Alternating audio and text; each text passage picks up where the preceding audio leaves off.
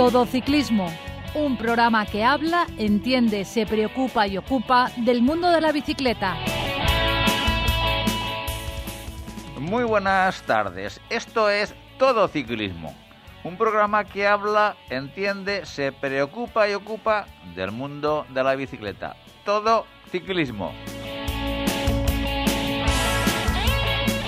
Recibir un saludo de Sari Zorio, que hace posible que desde el control técnico llegue hasta todos vosotros este programa. Y de José Guillén, a quien nos habla, desde la 102.5 Universidad Politécnica de Valencia Radio. Damos la bienvenida en el programa de hoy a don Francisco Franch. ¿Qué tal? ¿Cómo estás? Hola, buenas tardes. Y a don Francisco de Casa. Muy buenas. Automovilista. La distancia mínima para adelantar a un ciclista es de 1,5 metros y hay que invadir total o parcialmente el carril contiguo. Ciclista, recuerda, hay que ir siempre con los 5 sentidos encima de la bicicleta. No te olvides visitar nuestra web todociclismoradio.com. Comenzamos con las noticias que nos ha dejado el mundo de la bicicleta en estos últimos días.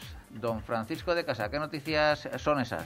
Bueno, Pepe, pues se ha acabado la edición 2021 de la Titan Desert, que la ha ganado un tío con apellido de perdedor, Kenny Loser, curiosamente. y segundo ha quedado Aimar Zubeldia, nada menos. O sea, bastante bien. Betalu, que había ganado los varios años anteriores, no ha podido revalidar su título y ha quedado quinto. Y en féminas ha ganado Ródenas. Por cierto, el año que viene la Titan Desert recuperará sus fechas y va a ser del 8 al 13 de mayo en Marruecos. Hombre, yo creo que ya empezamos a recuperar una cierta normalidad en casi todo. Y por qué no, claro, ya tienen que ir tomando y recuperando el calendario habitual esta y otras pruebas. Luego, más noticias. Creus Higuera ha colgado la bicicleta, o todo una máquina de la bici, y va a ser director deportivo del Bahrein Victorious para el año que viene. Cipollini, que está ahora en Canarias medio patrocinando la carrera Epic Gran Canaria, ha estado con Guillén también hablando de lo genial que sería una vuelta a España en la isla, porque la considera que es muy, muy ciclista, y es verdad, son las 4 vertientes creo que tiene el Teide, ¿no? Sí, bueno, yo oí a Guillén también, que hablaba de que bueno, hay que preparar una vuelta en función del viaje a Canarias, y que van a tener que ir a las 2 islas más importantes. Habrá una etapa o 2 en cada una de las islas y precisamente, bueno, montaña, todo montaña. Yo creo que se pretende que se acabe la vuelta allí, en una etapa reina de esas finales ya y dejarlo de la castellana. Yo creo que es una de las aspiraciones de Guillem desde hace ya mucho tiempo. Es verdad que debe ser un montaje de la leche, o sea, llevar todo el tinglado a Canarias, cuidado, pero desde luego la isla yo creo que lo merece. Subir al Teide por las 4 vertientes, en una sola etapa eso sería salvaje. Tendría que ser. Además tienen también en la otra isla, en Gran Canaria, tienen la ascensión al Pico de las Nieves, que tienen dos vertientes, son 25 o 30 kilómetros de subida, el puerto más largo de España seguramente, y con pendientes del 14 y 18 a mitad, y, o sea, son cosas increíbles, ir a Canarias. Y La Palma también tiene algún puertaco, ¿no? Pero La Palma es una isla más pequeñita, y me imagino que ahora con la lava que ha caído, hasta que no limpien las carreteras o las hagan nuevas, tardaremos algunos años en poder ir. Sí, ahí está, efectivamente. Bueno, también en el tema accidentes, han atropellado a Chirico y Rabanelli en un entrenamiento, que son los ciclistas de Landroni. Tiene una fractura de clavícula y fractura de tobillo. Ya veremos a ver cómo se recuperan. Y otra que se ha caído también es Sheila Gutiérrez en Francia, que es corredora del Movistar, en una clásica, la clásica Morbihan. Esperemos que se recupere pronto. Y luego ya como últimas noticias, no sé si os acordáis de aquella caída famosa en el Tour 2021. ¿Recordáis quién la provocó? Sí, una señorita que saludaba a sus abuelitos. Que la han juzgado. Cuenta. Pues efectivamente, esa mujer que todos nos habíamos olvidado de ella, pensamos que no habría pasado nada, y se enfrenta a 4 meses de prisión, nada menos. Bueno, en un principio la rumorología decía que se podía enfrentar hasta un año de prisión. Bueno, como dice él, son 4 meses, le han pedido fiscal, pero han aportado su abogado defensor unas pruebas y ella misma se ha arrepentido, ha llorado muchas veces, bueno, se ha arrepentido en público, en privado, ante el juez y todo, y creo que al final le quedará una sanción menor, que será una pequeña multa y algún trabajo social, como por ejemplo ir a las carreras cuando pasen los corredores a recoger los bidones y todo eso que tiran al suelo. Pues amor, estaría bien, sí, estaría bien. Pues la sentencia la dirán el 9 de diciembre, así que veremos en qué queda el asunto. Sí que estaría bien que los medios se hicieran eco por aquello de que en el futuro alguien tome ejemplo y no se ponga la gente a ponerse en todo el medio de las carreras, como fue este caso, que fue exagerado. Sí, pero lo que sucede es que yo entiendo la casuística que se da con esta mujer por sus circunstancias personales y que la sentencia tiende a que sea leve. Lo que sucede es que si la sentencia es excesivamente leve, ya que no sé qué tipo de ejemplo puede ser para otros que desean esa notoriedad que esta señora desgraciadamente ha tenido. Hombre, como sean 4.000 euros de multa o una cosa así, tampoco está mal, ¿eh? Por ahí van las cosas. Ya, pero bueno, siempre hay gente que por 4.000 euros de multa es capaz de hacer cualquier tontería por un minuto de gloria. Ostras, 4.000 euros por minuto te sale bastante bien, ¿eh? Oye, no todos tienen en su vida un minuto en el Tour de Francia, ¿eh? Pues sí, bueno, ya para terminar, Víctor López se proclamó doble campeón de España de BMX por delante de Carlos Galera y de Miguel Ángel Gómez. Pues no tenemos ninguna noticia más. La próxima semana esperemos que más y mejor. Automovilista, modera tu velocidad al adelantar a un ciclista. Ciclista, es conveniente que salgas siempre que puedas en grupo. Síguenos en Twitter, @todociclismoUPV. Bueno, estos últimos días se ha presentado el Tour de Francia, edición 2022. Don Francisco Franch, bueno, has estado al tanto de esta presentación. ¿Y en qué consiste el Tour 2022? ¿Pero es ya presentación oficial o rumores? Sí, no, presentación oficial. Vale. Se han adelantado casi un mes este año, pues bueno, precisamente porque quieren marcar la pauta. Realmente creo que han acertado. Bueno, primero decir que el Tour empieza el viernes, el 1 de julio. El 1 de julio, en Copenhague, en Dinamarca, y finaliza en París el domingo 24. A continuación, ese mismo día 24, comienza por primera vez el Tour femenino, que es un acontecimiento muy importante. Donde ¿En paralelo, completamente? El mismo día que llegan a los Campos Elíseos, de ahí mismo, vale. Yo creo que por la mañana sale la primera etapa de chicas. Sí, pero sale, lo que hay que recalcar es que es la primera vez que recibe el Tour de Francia femenino ese nombre. Sí. Porque sí que otras veces... Sí, pero hacían simulacros, carreritas, pero este año es oficial. ¿Y televisado también, el mismo plan que el Tour? Televisado también. Por ejemplo, la cadena Eurosport lo va a llevar en directo también. Y que son 8 etapas solo, pero que al final acaba en la Planche de Belles Filles. O sea, acaba en un puertaco, que si os acordáis luego comentaremos, porque el Tour de masculino también va por allí. Pero bueno, yo creo que habrá que seguirlo porque ya hay nombres importantes en las etapas femeninas que hay que seguir. Yo creo que tenemos una española y luego hay 4 o 5 holandesas y hay allí, en fin, sorpresas y hay gente que anda mucho, mucho. Bueno, el Tour este año yo creo que van huyendo de un aspecto. Y si os acordáis, todos los años el Tour se malograba porque la primera semana era terrorífica por las rotondas, todo el mundo estaba delante, como no había diferencias de la clasificación, todo el mundo pues quería ser maillot amarillo o quería figurar, porque luego ya todos los sprinters se esperan a las etapas de sprint, pero las 9 primeras eran ya una lata porque los campeones del Tour, muchos de ellos, se malograban la primera semana, se caían, tenían problemas y ya no podían recuperarse.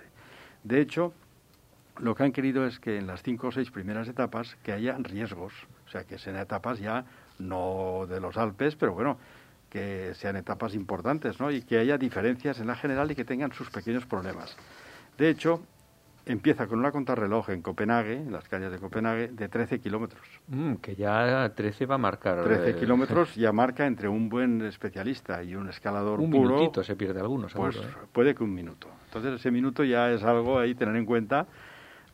Y luego en la siguiente van por una zona de islas de Dinamarca donde siempre hace viento. Ese viento que tú has tenido hace poco en Islandia.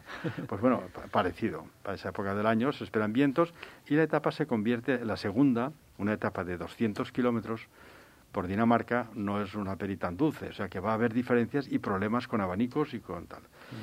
La tercera ya es una etapa más pequeña, bueno, sin riesgos, que se acabará el sprint, y luego dan el paso a Francia. A Francia también la cuarta es un sprint, es una etapa de 172, pero en la quinta han colocado una trampa. Acaba en Arenberg, que si os suena el nombre... Sí. Suena a muro eso, ¿no? No, suena a la zona... suena a la zona del pavé. El bosque de Arenberg es uno de los tramos de pavé más importantes de la París-Roubaix.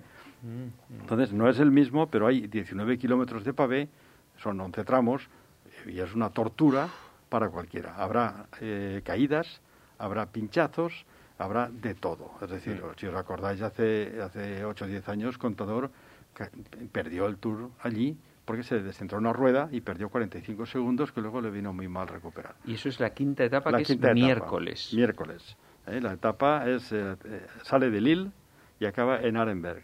155 kilómetros. Que, por cierto, empieza un viernes el Tour, en vez de un sábado o un domingo. Empieza viernes 1 de julio. El 1 de julio, sí.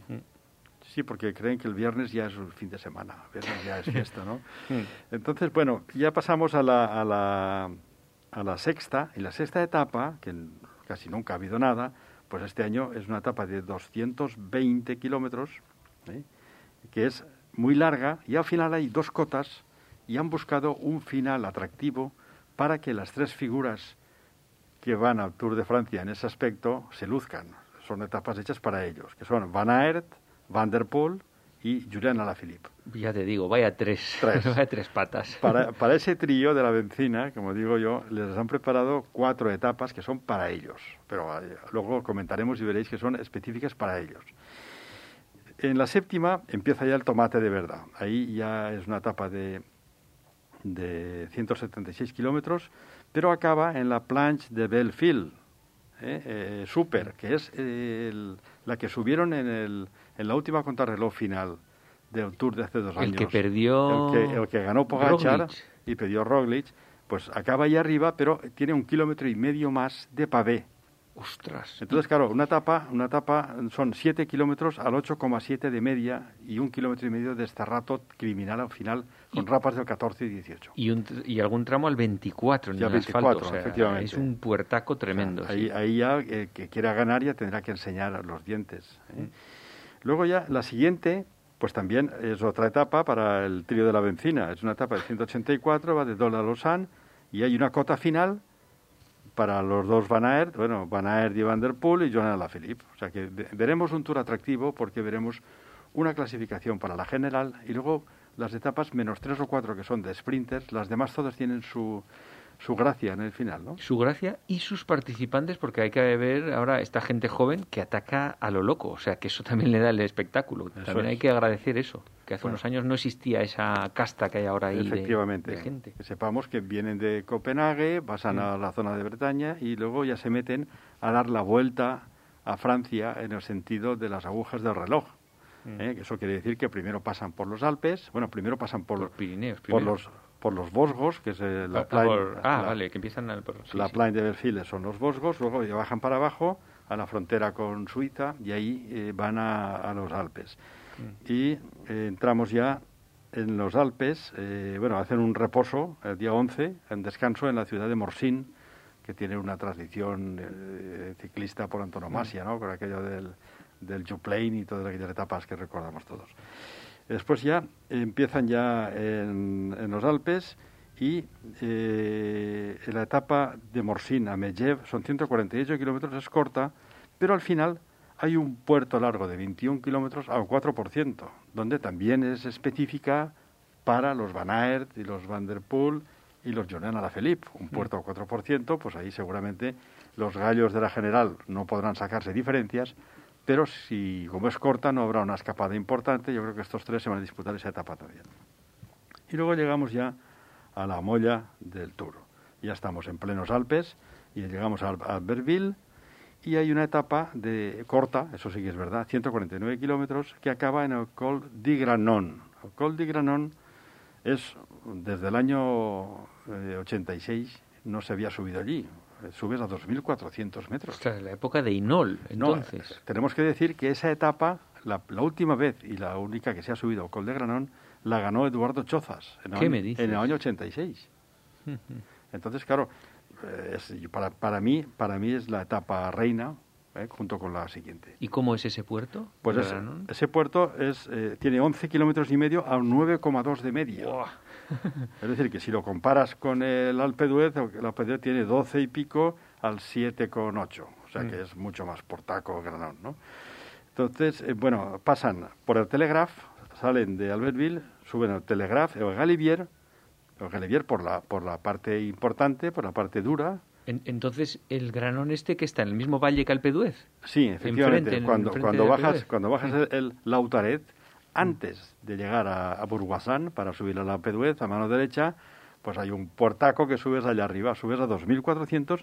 Fíjate si es duro que el Alpe d'Huez está a 1.800 metros de altura, el final de etapa, y este está a 2.400 y pico. Wow. Es decir, es una etapa dura de verdad. Eso sí, corta. Lo han hecho corto porque no quieren que haya escapadas. Porque si son largas, la escapada, oye, puede llegar, pero si es cortita, empieza ya la guerra en el Telegraf y los gallos se tienen que mover. La siguiente, fijaros que el Tour de Francia, igual que el Giro de Italia, pone dos etapas reinas seguidas. Entonces, bueno, empieza en Briançon, también una ciudad importante, ¿no?, de la frontera casi con Italia, sube y hasta la Alpe d'Huez, pero suben al Galibier por la cara amable, que se dice... Por el que lo bajaron el día anterior. Sí, pero claro, desde Briançon hasta coronar el Lautaret y el Galibier son veintitantos kilómetros de subida. Subes a 2.600 metros y luego bajas por el Telegraf, subes la Croix de Fer, bajas por Allemond, o sea, lo que es el glandón de toda la vida. Y luego por el glandón que se sube en la Marmot. O sea, bajan por donde se sube. Por donde se sube la Marmot. Que ellos vienen de Bourg d'Oisans y van por Alemond, suben y lo bajan, la Croix de Fer, que es el Alemond. Y luego tienes 10 kilómetros de llano, que es el llanito que hay desde la ciudad de Alemond a Bourg d'Oisans. Y luego ya es todo montaña. Esta etapa es para arriba y para abajo continuamente. Y luego coronas el Alpe d'Huez. El Alpe d'Huez hace 4 años que no se sube. Para mí el Alpe d'Huez es el alma del ciclismo mundial. Es decir, yo he estado allí una docena de veces en un final de etapa y yo llegué a ver 1 millón de personas en el Alpe d'Huez. No, ahí se ponen los pelos de punta, de gente subiendo, animándose. No es el puerto más duro, pero que si era la montaña de los holandeses, que los franceses se van de vacaciones y una semana antes ya instalan la roulotte en la ruta, la gente que sube ese día en la bicicleta, el día que la gente que sube a pie... Porque a pie suben con las mochilas estas de la comida, y, bueno, todo el día subiendo gente, y bueno, se ha contado hasta 1 millón de personas en todo el trayecto. Desde luego es obligatorio ahí, como aficionado a la bici, yo creo que es el destino para ir a una etapa del Tour, es que es una pasada. No es la etapa, si quieres, más apasionante, pero es la que más gente concentra en el ciclismo. ¿Y en qué parte de Alpe d'Huez te pondrías tú como espectador? Yo siempre me he puesto en el mismo sitio, es decir, nunca en la meta. Porque la meta es llegar al primero y entrar ya no lo ves. Yo me pongo siempre después que hayan pasado los 4 kilómetros primeros, que son los más duros, donde se suele hacer la escapada. Antes de la subida final, de las heces finales que subes al pueblo. O sea, en el kilómetro 6 o 7, donde están los holandeses... Ya después de las curvas de herradura, digamos, en una zona que hay más recta. Sí, al kilómetro 6 o 7, que hay rampas del 9, del 8, donde se pone la gente de Holanda y tal. ¿Y se ven las curvas desde ahí? Porque a lo mejor también hay algún punto en el que se vean hacia abajo. De ahí pocas curvas vas a ver una sola. Si quieres ver curvas, te tienes que ir a la entrada del pueblo de Alpe d'Huez arriba, allí a 3 kilómetros de meta, y ahí sí que ves, allá lejos ves... todas las herraduras finales, que son 3 kilómetros o 4, pero no ves nada porque está tan lleno de gente que los corredores no los ves. ¿Y las herraduras del principio sí que hay algún punto desde el que se ven? O sea, que te quedas un poco elevado y ves las herraduras. Los ves llegar y luego pasan. Son herraduras que siempre están en un ángulo determinado y no los ves, porque luego ya la orografía del terreno te impide ver todo el valle de abajo. Vale. Es decir, para verlo bien tienes que ir al kilómetro 7-8, que es cuando ya, cuando ya el líder ya va adelante, cuando el que va a ganar va viendo si le cazas o no, cuando se están jugando la general, eso ya es en el kilómetro 7-8. Porque si llegas al pueblo, el pueblo ya es casi llano y hay un sprint. Y además subir hasta arriba del pueblo... bueno, en bici sí te dejarán subir seguramente ese día. Los últimos años que yo fui ya no dejaban subir. Es decir, no. A partir de las 10 de la mañana estaban los gendarmes allí y no te dejaban subir con la bici montado. Podías subir con la bici a pie, claro, y tenías que ir sorteando gendarmes, y cuando no miraban... Claro. Te subías y hacías 100 metros te paraban otra vez, porque cada 100 metros había uno. Entonces, pues, eso es una de las gaitas que tiene ir allí. Tienes que ir 3 o 4 días antes, subir por tu cuenta y ese día olvidarte ya del deporte y irte a un sitio a verlo, y ya está. Bueno, esas son las etapas. El 13 ya sales de Bourg d'Oisans, se van a Saint-Étienne, una etapa de sprint. En la 14 hay otra pequeña trampa que es el macizo central, que si pilla en pleno julio con la calor que hace, pues resulta que te puedes... Bueno, decir también una cosa que se me ha olvidado, y es que el día 14 de julio, que es la fiesta nacional francesa, se sube el Alpe d'Huez. Eso es una cosa impresionante, ¿no? Que el Día Nacional de Francia tengan la etapa considerada reina, la etapa más espectacular, es el día 14 de julio. Luego se van a Macizo Central y, si recordáis, el final de Mende, hay un pequeño aeropuerto y hay una cuesta de 3 kilómetros al 10% de media que la ganó una vez Logan Jalabert. Por eso le han puesto el nombre. Se llama Cima Jalabert. Si os acordáis, la ONCE escribió su página más brillante de su historia en el Tour de Francia, ese año con Jalabert y con Melchor Mauri.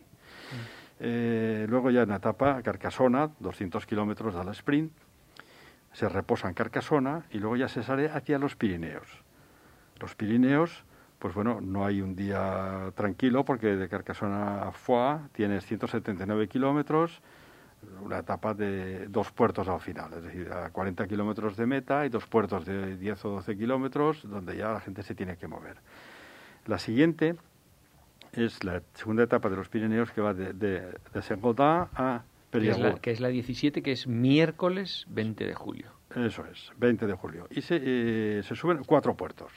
Es decir, a partir de los 130 kilómetros, los últimos 60, por ejemplo, tienen 4 puertos encadenados, donde se sube a Peiragudes.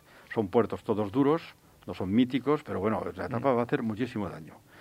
Yo le he puesto a esa etapa 4 estrellas, no le he puesto 5, porque me reservo las 5 estrellas para la siguiente. La siguiente es la que va de Lourdes-Otacam.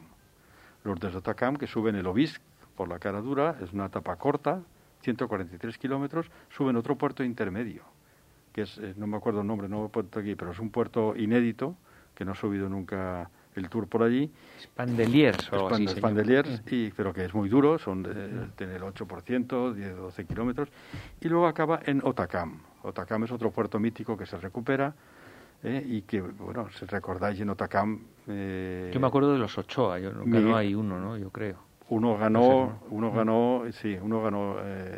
español, pero fue una etapa donde el tercer o cuarto Tour de Indurain, con Luc Leblanc y con Virang y toda esta gente, pues hizo una subida espectacular, con Pantani, es decir, en ese Otacam, Indurain se dejó a Pantani, es decir, Pantani estaba en pleno apogeo, el mejor escalador del mundo, o de la historia, dicen, y Indurain se lo dejó.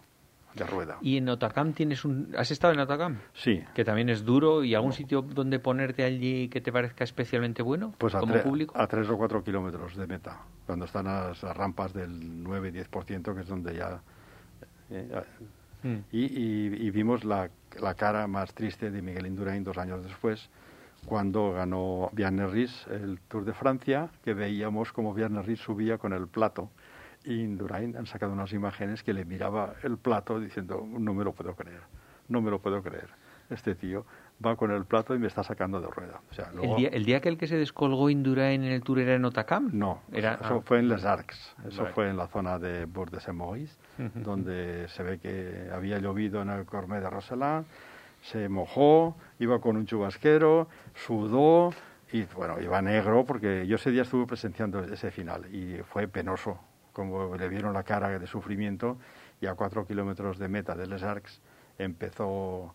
no recuerdo el nombre, bueno, había 3 o 4 que iban a por él y empezaron a correr y veía como iba perdiendo un metro, se descolgó y entró como pudo. Ese Tour lo perdió.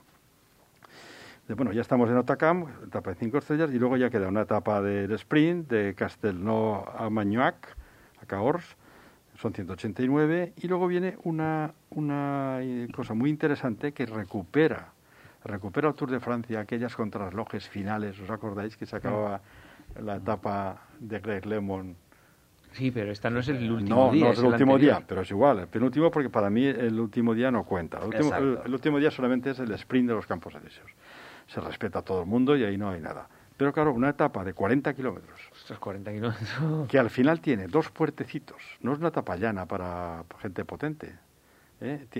Tiene un perfil y al final tiene... 1 kilómetro, 2 kilómetros, al 7%, claro, 2 puertecitos que si estás cascado, ahí puedes perder una minutada. Yo creo que ahí se decide el Tour, si no pasa nada más. Yo pienso que, después de ver lo que hemos visto en el Giro de Lombardía, nadie duda que el mejor candidato para ganarlo es Tadej Pogačar. Ojo, que Roglic seguro que llega con ganas. Eso iba a decir yo. Primero, después de lo que nos has contado del Tour 2022, yo sigo diciendo lo que ya comenté cuando estuvimos analizando el Tour de 2021. El Tour, al final, ha aprendido para bien el diseño de las etapas de la Vuelta a España, que son más cortas, más explosivas, donde hay más espectáculo. Porque antes eran puertos enormes, tal, y prácticamente no se sacaban diferencias. Hubo años auténticos tostones. Exacto. Bueno, y más que tostones para el espectador, cuando pones una etapa reina con 3 puertos de esos de fuera de categoría, de 200 kilómetros, al final la gente está cascada y no se mueve, no se pueden mover, se mueven en los últimos 3 kilómetros del último puerto. Porque no, es que no hay más gasolina. Y sin embargo, ahora sí, ahora son... la misma dificultad, pero con 50 kilómetros menos, las piernas están bien y se pueden atacar en el segundo puerto. Yo, viendo el panorama actual, para mí, Roglic, este año, a pesar de no poder terminar el Tour y demás, si hubiera podido estar hasta el final en el Tour... Yo a Pogačar en esta edición del 2021 lo he visto un poquito menos sobrado que el año anterior. Roglic, no sé qué le sucedió en el 2020, cuando ganó por primera vez Pogačar, y sobre todo en la crono.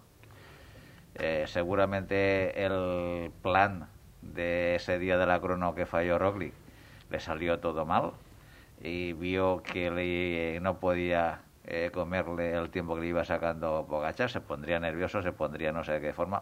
Pero yo entiendo que una vez Roglic ya conoce el potencial de Pogačar, en la edición del 2022 del Tour de Francia, si no tiene ningún percance en ninguno de los dos, podemos ver un espectáculo ciclista majestuoso.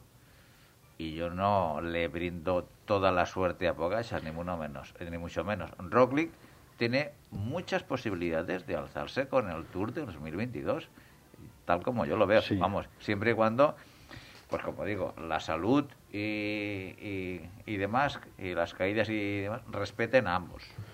Bueno, tiene 8 años menos, o 9. Ya hemos visto lo que es capaz de hacer. Es verdad que el Jumbo Visma es un equipo más completo, pero este año se ha reforzado el UAE. Sí. Ha hecho 2 fichajes muy buenos, ya tenía Mohoric, ahora han cogido otro par de lanzadores en montaña y va mucho más reforzado. Bueno, veremos. Yo creo que Roglic es un gran campeón, lo demostró en la contrarreloj de la medalla de oro, no hubo opción. en el Campeonato del Mundo no fue.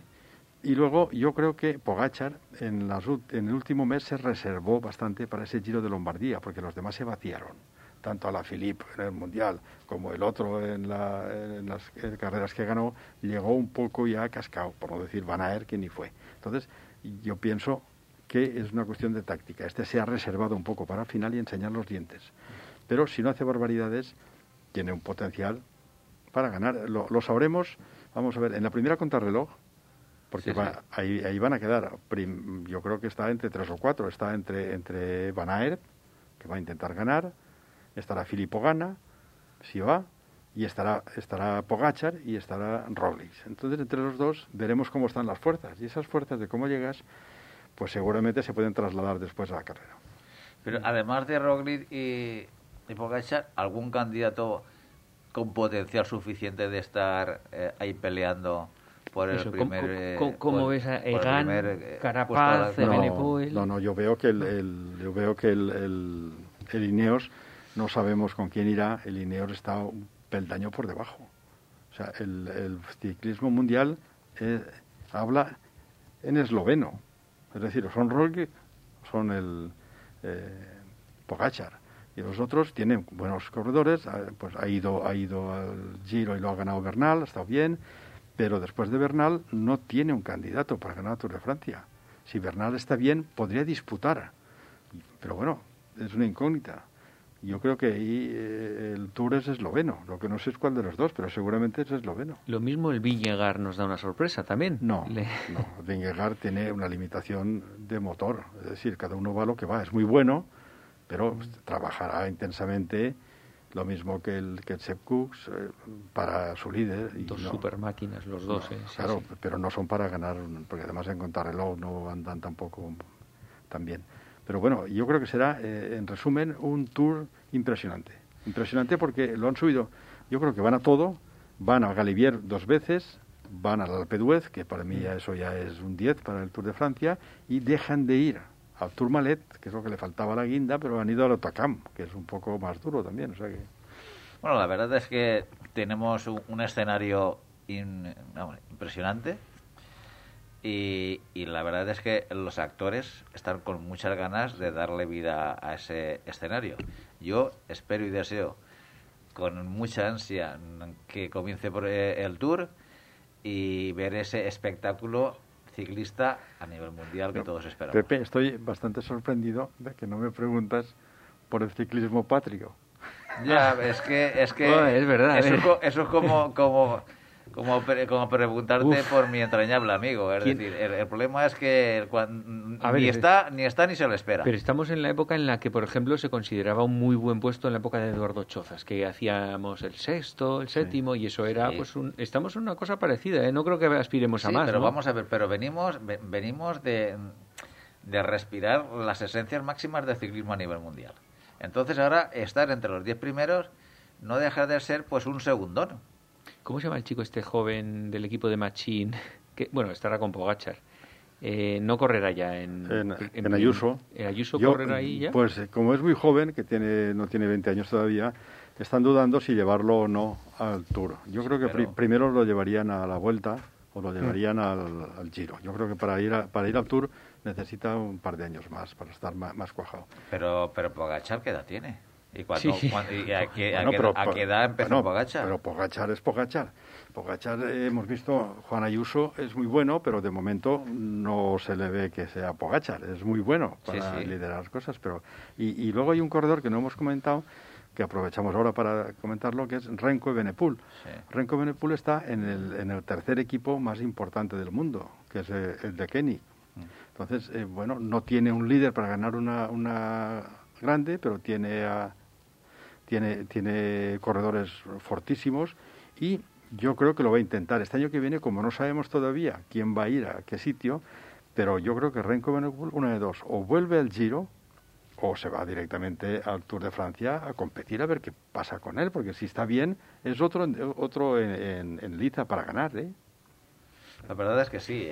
Renko es de la misma edad que Pogačar, yo creo, y Ayuso tiene 2 años menos que ellos. O sea, ya podía ganar su primer Tour el año que viene. El problema es que si ganara Ayuso, pues imagínate que primero sí va. Bueno, eso yo creo que lo dudamos. Sí, sí. Y luego imagínate que ya no es que lo gane, que hace podium. Eso sería, para España sería... Ya con hacer entre los 10 primeros a mí me parecería una auténtica pasada. Sería una pasada. Vamos a ver, si lo estamos comparando con los mejores. Y Ayuso todavía no ha hecho ni ha destacado. Ha hecho muchas cosas, obviamente, hay que reconocerlo.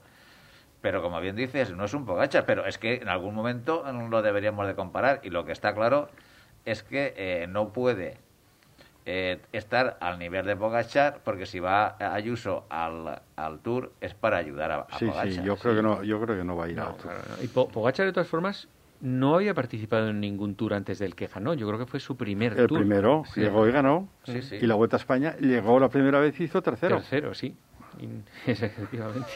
Bueno, por eso digo que es que son personas que están ahí con una capacidad impresionante y que eso antiguamente no esperabas o no se veían estos destellos, ciclistas máximos. Esto es un espectáculo, Pepe. Sí. O sea, 2022 va a ser un espectáculo. Sí, lo que sucede es que ahora estamos con ganas de que empiece la temporada 2022 porque se vislumbra ahí... Es que con estas fieras todas es que es una pasada, sí. Sí, por eso digo, que eso sí que es lo importante. Hemos pasado años donde las siestas era lo principal del ciclismo. Espero que esos años ya se queden aparcados definitivamente y que el ciclismo recobre el vigor y las etapas que nos han hecho vibrar a lo largo de tantos años. Muy bien, pues hasta aquí lo que ha dado la presentación del Tour 2022. Y como digo, lo esperamos con verdaderas ganas e ilusión. Automovilista. No se puede adelantar a otro vehículo si vienen ciclistas en sentido contrario. Ciclista. No sueltes nunca las manos del manillar. Búscanos en Facebook. Todo Ciclismo UPV Radio. Y ahora tenemos, como siempre, a nuestro colaborador Miguel Ángel Granero, que es un súper aficionado a disputar también, a participar en cicloturistas, y precisamente de su última participación en la cicloturista de Tous y las circunstancias que pasaron allí, nos viene a hablar hoy. ¿Estás al teléfono, Miguel Ángel? Hola, ¿qué tal? Aquí estamos. Muy buenas. Cuéntanos qué sucedió que te llamó la atención en esa cicloturista.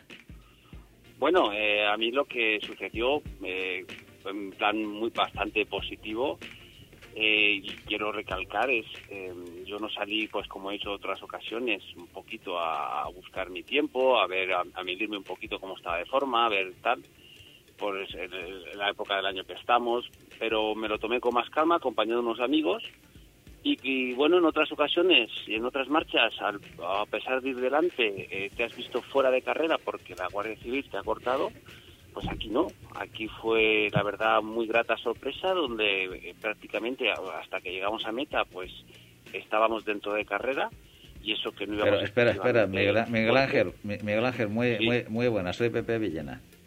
Es que a mí me alarma ya la expresión que tienes al definir la marcha cicloturista como carrera.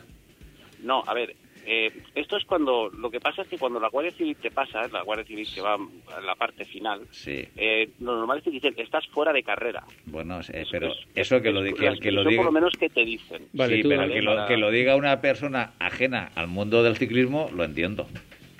Sí, no, yo te entiendo, pero es una expresión, digamos, para entendernos, sí. Que estás, digamos, dentro del ámbito o de la burbuja o como se quiere decir, de que te cubre la marcha, o estás fuera de ella. Sí, va, pero para las personas que nos están escuchando y que no saben de lo que estamos hablando, es que cuando empieza una marcha cicloturista, aparte de la cabeza, lo que hay unos tiempos mínimos que tienes que respetar el cicloturista para entrar dentro de lo que es la burbuja cicloturista.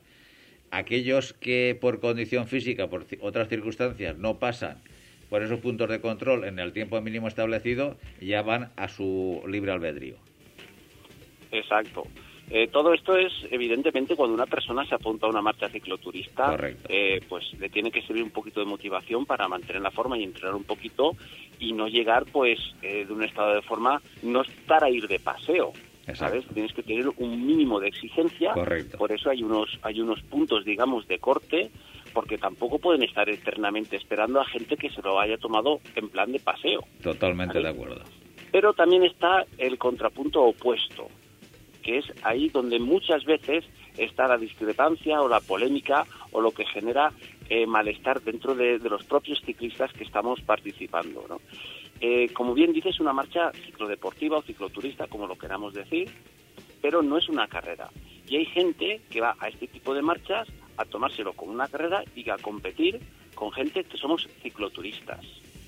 A mí, por ejemplo, en la marcha Tous, que ya es una marcha pues que se ha ido haciendo hueco en el calendario y tuvo la mala suerte justo cuando en 2020 la pandemia que nos confinaron el día 12 de marzo, pues era el fin de semana siguiente, o sea que le pilló todo con todos los preparativos. Entonces la verdad es que ha sido un éxito, ha habido prácticamente 1.000 inscritos, que ya es un número considerable para una marcha de esa categoría, de esas características. Pero bueno, lo que yo te quería decir es que yo llego allí a Tous, estoy con unos amigos, y es normal verte a gente, algunos ciclistas, pues calentando un poquito. Eso es algo normal, dando una vueltecita. Luego, como la marcha empieza subiendo el puerto de Tous así en frío, no es un puerto muy exigente, pero bueno, que se quiere apretar, pues siempre muscularmente es mejor tener cierta tonificación. Pues a mí me llamó mucho la atención gente haciendo rodillo. Esto has visto muchas etapas de altura, ¿eh? Yo no sé si habré visto muchas etapas del Tour, pero gente haciendo rodillo para ya salir con un punto, para salir ya con el cuchillo entre los dientes en una marcha cicloturista. Bueno, pues luego pasó pues lo que pasó, que la Guardia Civil tomó por medida esta vez ir controlando lo que es a los que iban delante. Entonces, digamos que hubieron dos puntos que neutralizaron la subida de dos puertos, que les dejaron, digamos, apretar hasta arriba, pero luego la bajada la hacían neutralizada. Yo de eso no me percaté de nada.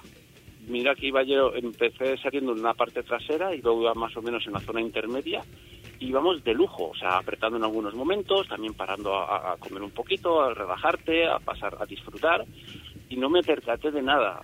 Pero se ve que los pocos que iban delante con la idea de disputar, incluso de ir a ganar, ¿sabes? En una marcha, ir a ganar. ¿A ganar a quién? ¿Sabes? Pues claro, luego hay quejas de que la Guardia Civil, es que...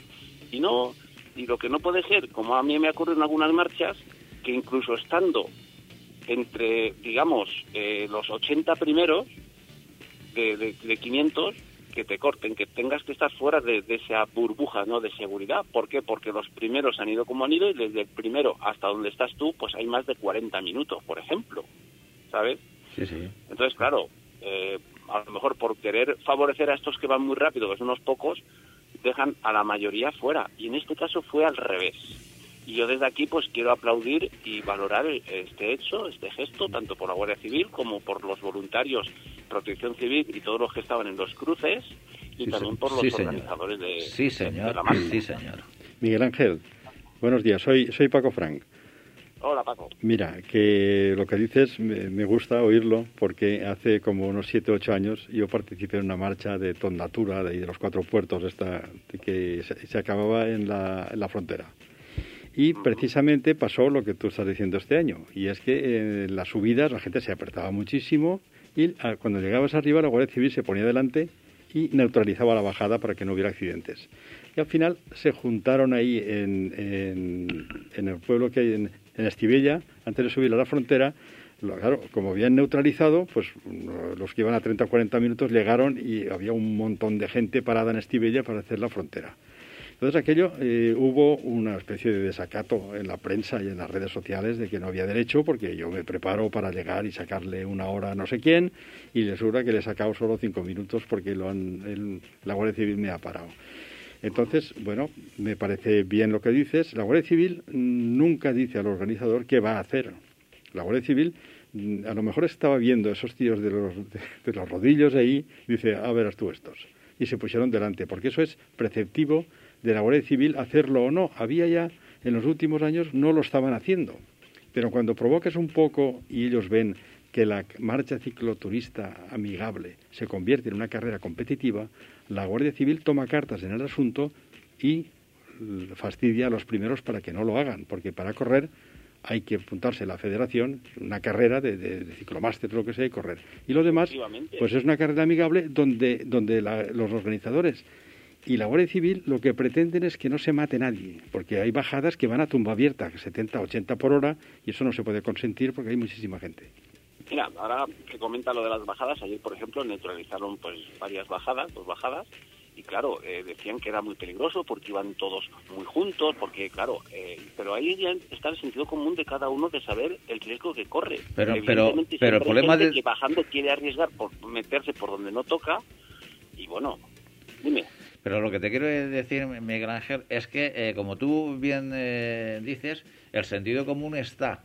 Pero desgraciadamente no todo el mundo tiene el sentido común lo suficientemente agudizado como para saber que por mucho que te hayas preparado, que por mucho que tu punto culmen de la temporada sea esa marcha, exponer tú primero tu vida ante un percance y exponer también al resto de participantes en una marcha cicloturista.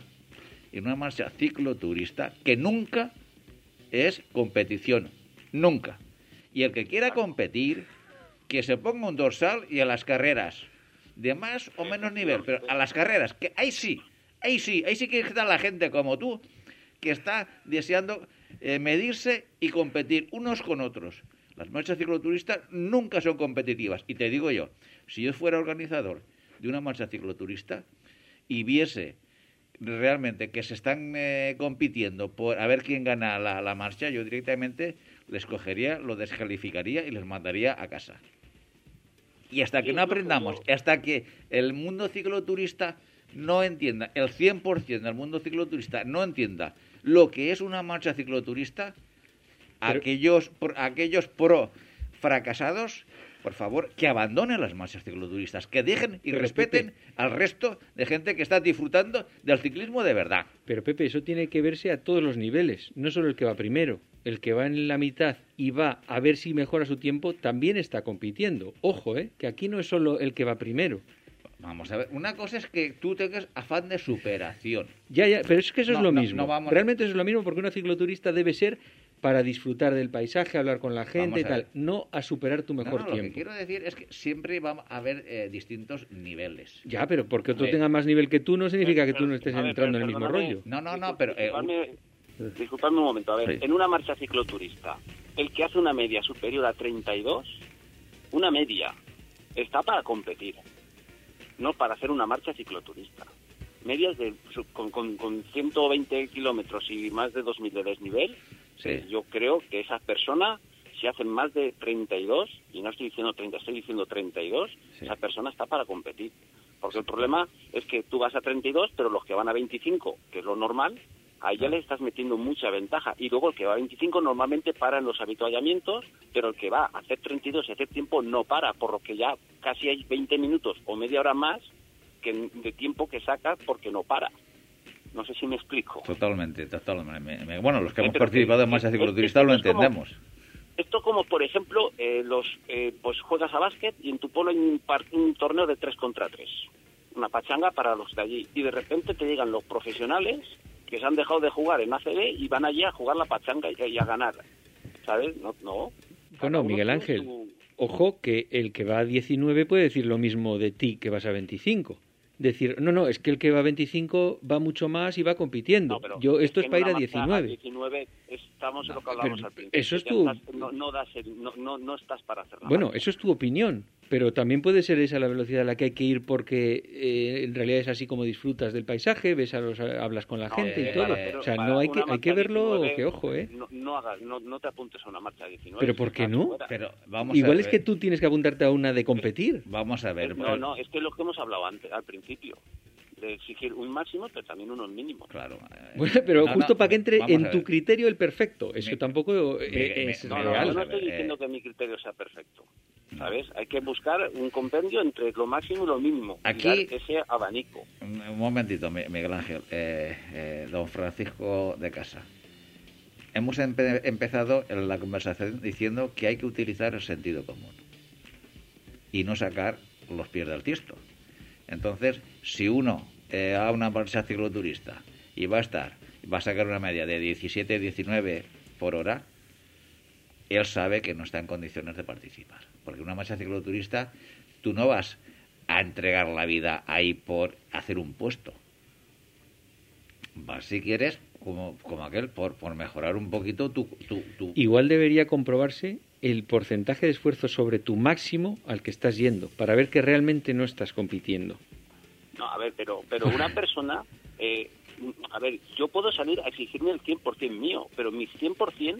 Pero es que, no va a ser, pero es que tu 100%... Que entrenan para competir. Pero es que me da igual, tu 100% ¿sabes? También no te implica que estás a tope y que vas en el límite de tus sentidos, si tú estás aplicando. Y que ese es el problema, precisamente, que vas a tope y no puedes no responder igual con reflejos. Es que la diferencia que tú estás diciendo ahora mismo, Paco, yo no la entiendo así. En el tema, por ejemplo, de una bajada de un puerto, cuando tú bajas libremente, que no te ha parado la Guardia Civil, si tú bajas al 100% en un puerto, realmente estás compitiendo. Pues eso es a lo que me refiero. No. Pero es que, claro, es que una marcha cicloturista, tú subiendo, sí que puedes subir al 100%, porque no pones en riesgo ni a ti ni a los demás. Bajando, si bajas al 100%, te pones en riesgo a ti en primero y luego a los demás. Y en llano también, ¿eh? Sí, Pepe, precisamente por eso a veces se pone la Guardia Civil neutralizando la bajada, porque si es una marcha amigable, que no es una carrera, la limitación, digamos, legal de una bicicleta, incluso bajando, es que no pase de 45. De hecho, algunas veces alguien se ha pasado en alguna señal ahí en Serra, que hay una señal de 50 y lo han denunciado porque bajaba a 70. Entonces, en las carreras no hay limitación, cada uno baja como puede, porque a lo mejor el carril de tal lo quitan de coches y no hay peligro. Pero en estas, la Guardia Civil, con 1000 tíos bajando, que cada uno baja como puede, y como tú has dicho antes, tú tienes sentido común, pero te pueden pegar por detrás. Claro. Un loco que ha trazado mal y te lleva por delante. Entonces, la Guardia Civil, cuando ve eso, neutraliza y dice, oye, aquí bajamos a 30 o a 40 todos. Claro. Y claro, abajo se juntan todos. Los que han hecho el esfuerzo se juntan todos. La neutralización principalmente se hace para que la diferencia entre los primeros y, digamos, en la zona trasera no sea muy amplia en tiempo. También. Porque si tienes que estar cortando tráfico, carreteras y cosas, eso se alargaría mucho. Claro, pero claro, por eso... Es verdad que las bajadas hay que ir con precaución, pero que principalmente se hace para que a lo mejor entre los primeros y la zona trasera allá, pues una hora y algo, como mucho. Pero es que una de las diferencias fundamentales entre una carrera ciclista y una marcha cicloturista se basa en dos cosas. Primero, en el número de participantes. Una carrera, más de 150, 200 participantes prácticamente no se ve. Y una marcha cicloturista que ronde en los 1000 participantes, 500, 1000 participantes, es lo normal y habitual. Lo mínimo, casi. Claro. Entonces, ¿qué sucede? La burbuja que lleva una carrera, la burbuja es que cuando tú estás a 3, 4, 5, 6 minutos de cabeza, sí que hay el Guardia Civil con la banderita verde, que ya significa que la circulación es libre para el resto de usuarios de la vía. Pues corta y dice a los ciclistas que están fuera de carrera, ¿vale? Eso sí que es así. Y en las marchas cicloturistas, el tiempo entre cabeza y final, donde deberían de estar todos los componentes de la marcha cicloturista, los minutos aproximadamente será entre una hora y media, algo así. Con lo cual, lo que no hay una medida oficial estándar, que es una hora, lo que dice Miguel Ángel, o no es estándar eso. Pero vamos a ver, lo que no puedes tener tú una carrera secuestrada para el resto de usuarios es una mañana. No, eso está claro. Un domingo por la mañana entero. La pregunta es si había un estándar y no, en general. Hombre, salvo que llegues a un acuerdo del organizador de la marcha con la jefatura de tráfico, la Dirección General de Tráfico, y que digan que van a cortar esa carretera, un tramo de carretera, por 3 o 4 horas. Pero eso ya todo el mundo lo sabe. Me imagino que todo estará avisado. Los usuarios de la vía pues deben ser conocedores. En fin, es que se tiene que tomar unas medidas. Tú no puedes cortar una carretera un sábado por la mañana, un domingo por la mañana y decir que mira, que de aquí hasta 2 horas o 3, pues no pasas, porque están estos señores aquí tomando el sol en bicicleta. Aquí la cuestión es que hay mucha gente que en la peña, y con algunos son muy gallitos, sí, y le gusta la marcha cicloturista ser muy gallito, pero no se van a competir, porque es donde ahí tendrían que demostrar, juntarse con otros gallos para saber su nivel, porque mira, por lo que sea, ¿no? Todos sabemos qué ciclista, porque somos ciclistas, tenemos experiencia, le corresponde el sitio de cada uno. El que, yo insisto, el que hace más de 32, 34 y 35 de media en una marcha cicloturista, no es su sitio. Ese no es su sitio. O sea, tú vas a una marcha cicloturista, tienes que ser consciente de lo que hay y te puedes apretar y hasta qué punto y con qué gente te estás juntando. Porque es que si no, estás condicionando a la mayoría de los ciclistas en ese tiempo de corte. Tú imagínate. Yo lo que quiero, ya os digo, recalcar desde un principio es que ojalá esto sirva de precedente para muchas otras marchas, que la mayoría de los ciclistas que estábamos haciéndola nos sentíamos, no te sientes despreciado como que te dan la espalda, no, ya estás fuera, porque los primeros corren mucho, y yo, vale, pues ellos que vayan a carreras. O sea, que yo espero que sea un precedente, y yo estoy bastante contento. Que los de delante no están igual, pues oye, pues mira, el que quiera correr pues tiene más opciones, los que somos cicloturistas pues no, tenemos las marchas. Esto, Miguel Ángel, es que ahora me viene a la mente, imagínate cuando los organizadores pues invitan a ciclistas profesionales en activo o prácticamente que se acaban de retirar del mundo profesional. Tienen unas condiciones físicas, vamos, si lo comparas con el mundo cicloturista, tremendo, ¿no? Hay una diferencia abismal. Pues imagínate que estos invitados, que están perfectamente pues para salir en el Tour de Francia, pues desde la primera pedalada se ponen a dar el 100% en una marcha cicloturista. ¿Qué sentido tiene? Exacto. ¿Qué sentido tiene? Es que la misión de esos invitados en ese momento no es demostrar que le vas a sacar 3 horas y media al segundo, que no es profesional. Claro, obviamente. Sí. Yo recuerdo hace unos años a una quebrantahuesos que fui, me encontré con Abraham Olano.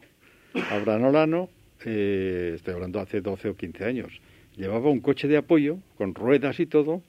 ¿Y qué hacía Abraham Olano allí? Si aquello era una marcha amigable, en teoría. Pues hay exprofesionales que van allí a no sé qué. ¿A qué va Olano allí a quebrantahuesos? Otra cosa es que vayas como Miguel Indurain, que hace un homenaje y se junta con la gente y va para el paquete, no va a hacer tiempo, pero aquel quedó el quinto. Abraham Olano quedó el quinto, porque el que ganó se ve que se había tomado todo lo que había en la farmacia ese día. Bueno, ese es otro tema que no he querido sacar porque han habido noticias que han salido en prensa en fin, que si quieres otro día hablaremos de un cicloturista que, bueno... Pero hace poco hablas, Pepe. Sí, en el Campeonato de Italia...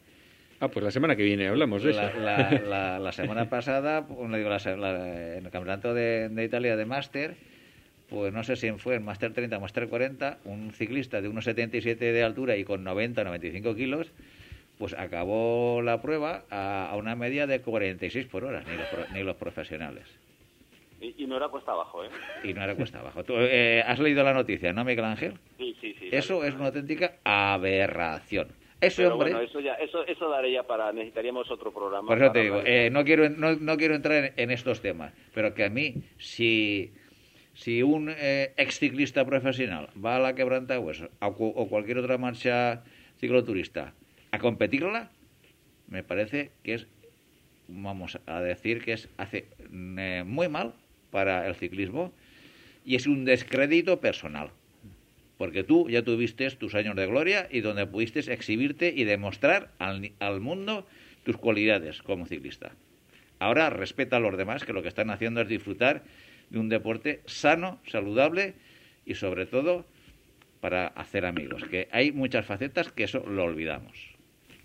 En fin. Bueno, yo para terminar... sí, vamos acabando que ya estamos fuera de tiempo, Miguel Ángel. Sí, quiero recalcar pues el gran ambiente que había, las ganas de la gente que tiene de bici, de marcha, y bueno, también pues a la gente pues que le apetezca, recordarles que el 7 de noviembre hay una marcha muy bonita que se estrena en SIMAC, y el 21 de noviembre otra en Montesa. O sea, son épocas un poquito raras, pero tampoco es cuestión de estar en picos de forma muy grandes como para tener que ir, y te sirve pues para seguir estando con gente, pasar una buena mañana y disfrutar de unos recorridos, unos paisajes muy bonitos.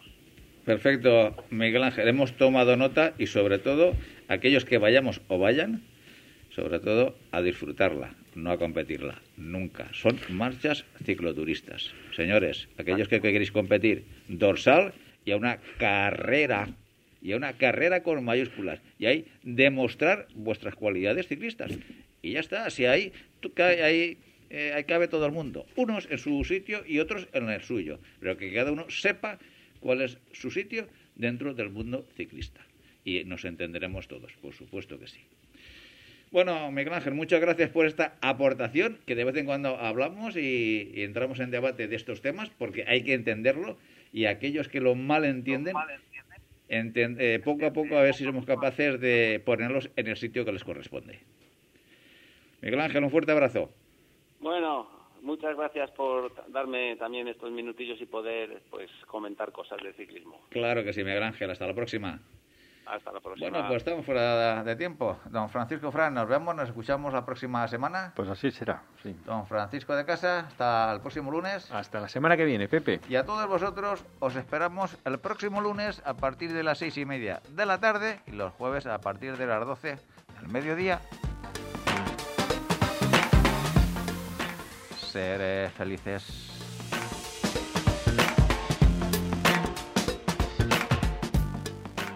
No te olvides visitar nuestra web todociclismoradio.com.